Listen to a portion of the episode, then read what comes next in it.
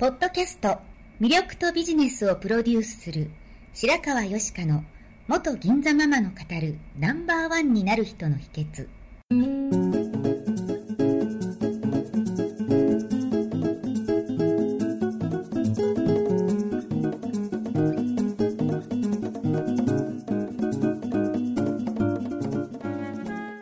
外資系企業の OL から銀座のナンバーワンホステスそしてママに。12年間にわたって多くのお客様や従業員の心理成長に関わり人の本質的な魅力や能力を引き出し業績アップにつながるコーチングを行ってきました。内面世界のケアと外側の世界へのアプローチの両輪でナンバーワンの輝きを放っていく方法を白川よしかがさまざまな角度からお伝えしていきます。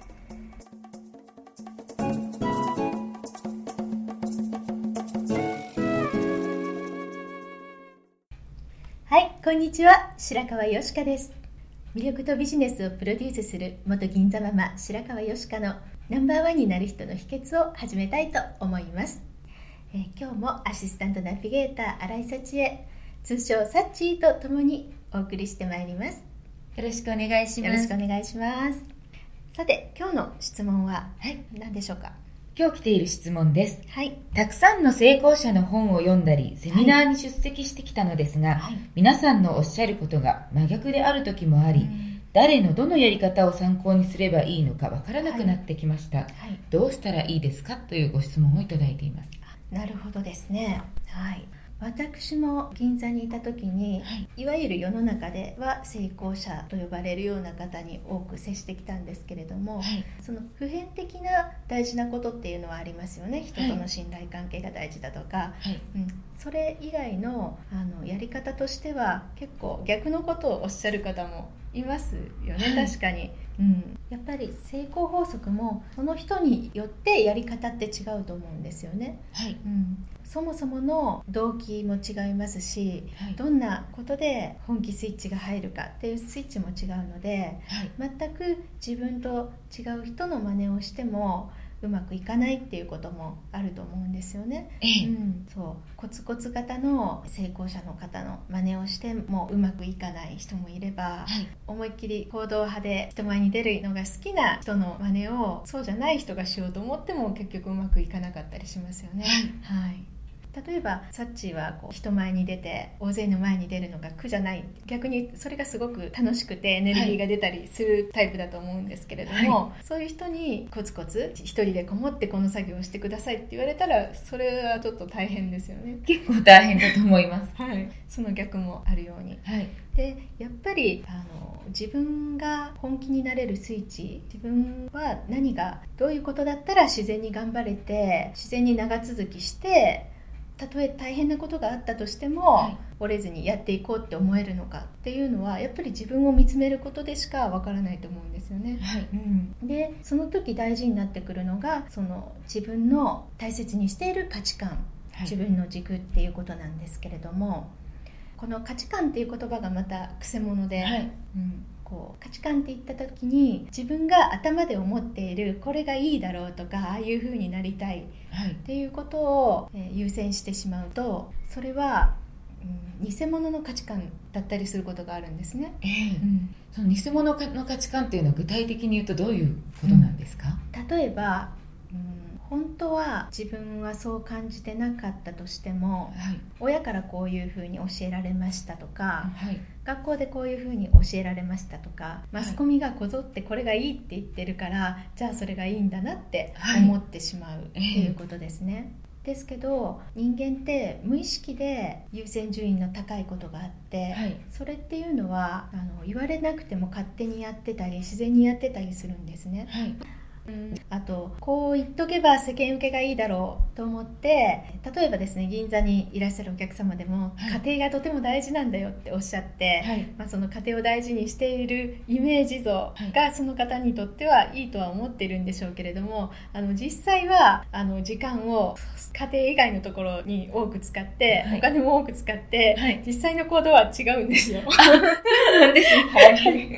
そうそう。でそこを無理やりあの偽物の価値観に合わせようとすると、は自分の心と行動の間にズレが生じてしまうんですね。はい。そのズレが生じるとこの一本の太い線のようにはいスパンとこう通らなくてパフォーマンスも落ちるんですね、はい。その自分の内側と自分の外側を自分で本当の思っている無意識で思っているようなはい。ことと現実で動いている行動が一致するとすごくパフォーマンスが出るって言われてるんですね、はい。うん、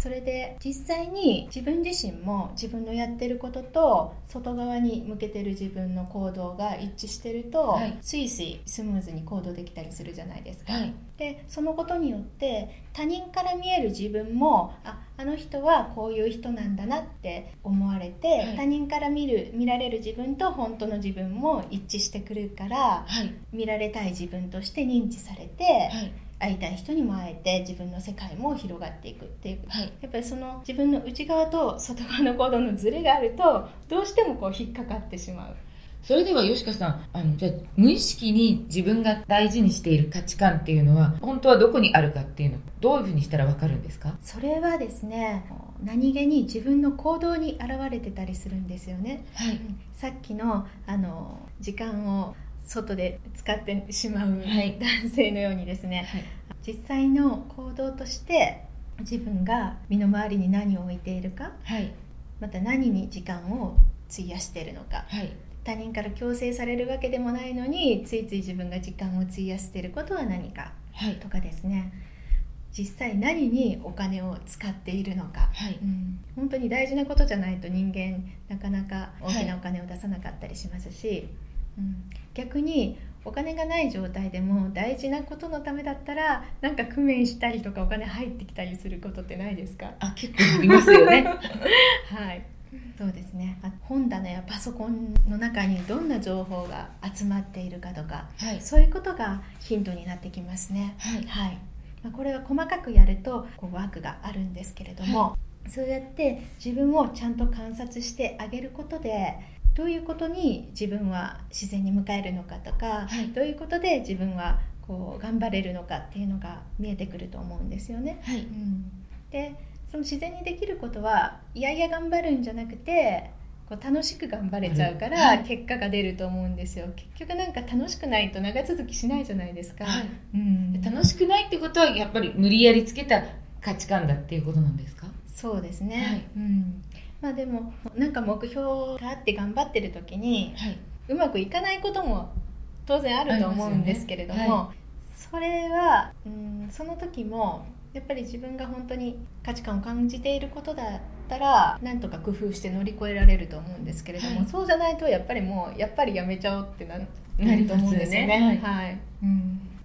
あと価値観もあの短期的に価値観が上がるものとはい。長期的にあんまり変わらない価値観があると思うんですね。えで短期的っていうのは、まあ、例えばもう病気になったりしたら健康の価値が上がるし、えはい。貧血になったらお金が必要だってお金の価値が上がるし、ではいそういうあの状況によって変わる価値観もありますけれども、はいこうもうライフスタイル人生を通してあのこれが大事だなっていう変わらないものもありますよね。はいうん多分サッチーだったら表現することとか人と関わるっていうことの価値が高いっていうことは、はい多分その状況とかに関係なく一生変わらないんじゃないですか？観ですね。多分そうだと思います。そうそういうものがあるんですね、それを突き詰めていくと天命って言われるものだったりすると思うんですけれども、そこに沿ってることでやっぱりその人のパフォーマンスって高くなるし、はい。うん、ナンバーワン小さなナンバーワンじゃなくて自分が生きてきて何をしていくかっていう大きな意味でのはい。あの自分の支えになると思うんですね、はい。うん、そういうものは今ありますか？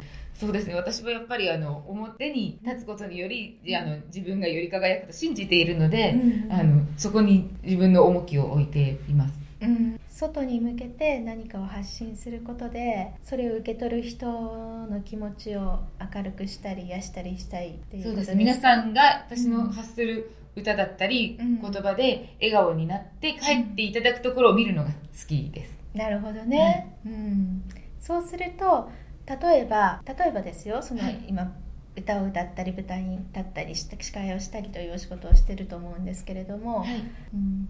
もしそういう仕事をしてなかったとしても会社員だったとしてもそういう要素がある職種の方が輝けるっていうことですよね。実際にそういうことをしていました。うん、うん、そう。で時々その会社の中でこう自分が輝けないその場所は自分が違うんじゃないかって言って転職を繰り返すっていう方もいらっしゃるんですけれども、まずその場所で自分の特性自分の価値観を生かせるのは何かって考えるしてもすごく大事だと思うんですね、はい、うん、その置かれた場所で咲きなさいっていう考え方と、はい、嫌なら出ていきなさいっていう考え方と両方あると思うんですけれども、はい、うん、それは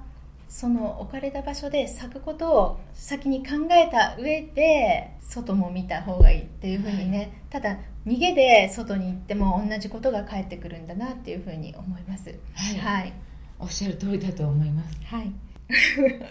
そんな素直な 返でいいんですか？そうだなと思いました。はい、はい。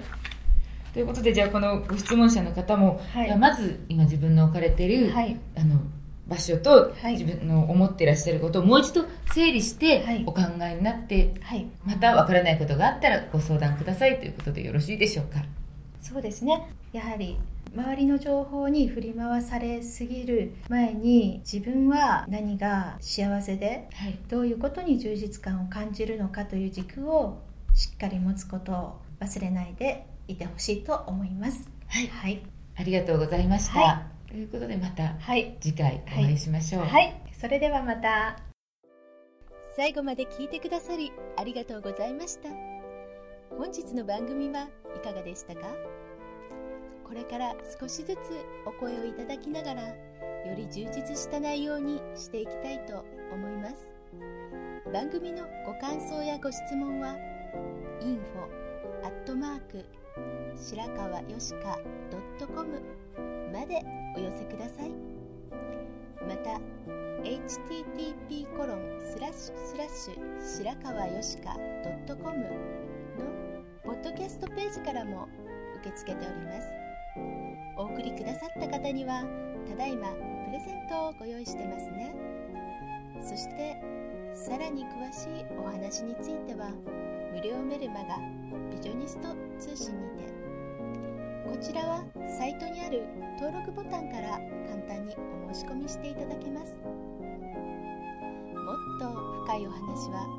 いつかあなたと直接交わせますことを楽しみにしております。それではまた。